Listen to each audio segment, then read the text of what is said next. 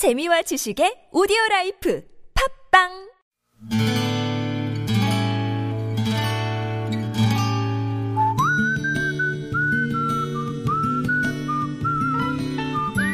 여러분 기억 속에서 여전히 반짝거리는 한 사람. 그 사람과의 추억을 떠올려 보는 시간, 당신이라는 참 좋은 사람. 오늘은 충남 아산시 신창면에 사시는 천성희 씨의 참 좋은 사람을 만나봅니다.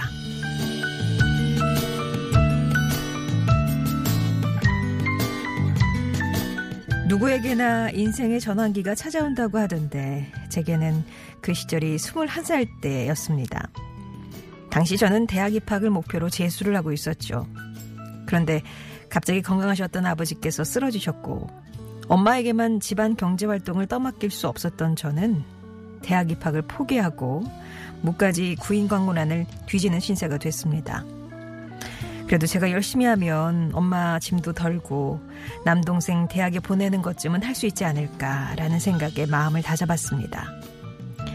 하지만 인문계 고등학교를 나온 저는 워드나 부기 자격증은 고사하고 컴퓨터를 다룰 줄도 몰랐기에 자격이 턱없이 부족했지요. 그렇게 맨 땅에 헤딩하는 심정으로 이력서를 얻던 곳에서 놀랍게도 합격 소식이 날아왔습니다.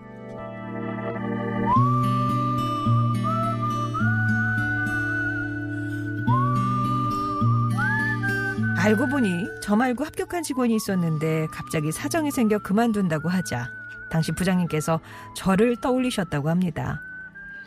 그렇게 시작한 첫 직장 생활. 저는 총무팀에서 격리를 보게 됐는데 그야말로 배워가면서 일을 하느라 행여 실수를 할까봐 잔뜩 겁에 질려 있었어요. 하지만 겨이 저는 현장에서 일하는 분들의 급여 계산을 잘못하는 실수를 하고 말았습니다. 그때 화가 나서 찾아와 항의를 하시는 현장 직원들을 일일이 상대하며 막아주셨던 내 인생의 의인이자 부장님 박영길 씨. 당신이라는 참 좋은 사람의 가르침이 없었다면 저는 그 시절을 그토록 잘 견딜 수 없었을 겁니다.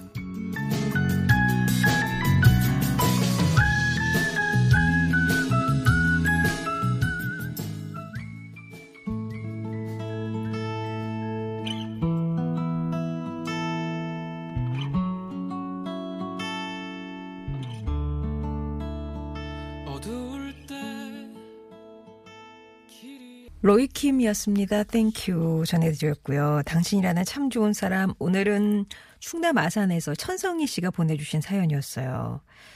나중에 들으셨다는데 왜 그 먼저 뽑혔던 직원 나가고 부장님이 왜 천성희 씨를 떠올렸을까? 면접 때 잔뜩 주눅이 들어 있어가지고 그 모습이 되레 안쓰럽고 순진해 보였다 그런 말씀을 들려주셨대요. 그렇게 인연이 닿아서 시작한 직장 생활에서 그 급여를 잘못 넣는 실수를 했고 박 부장님이 그 실수를 막아주신 후에 또 그런 실수를 다시는 안 하는 대처법까지 알려주셨답니다.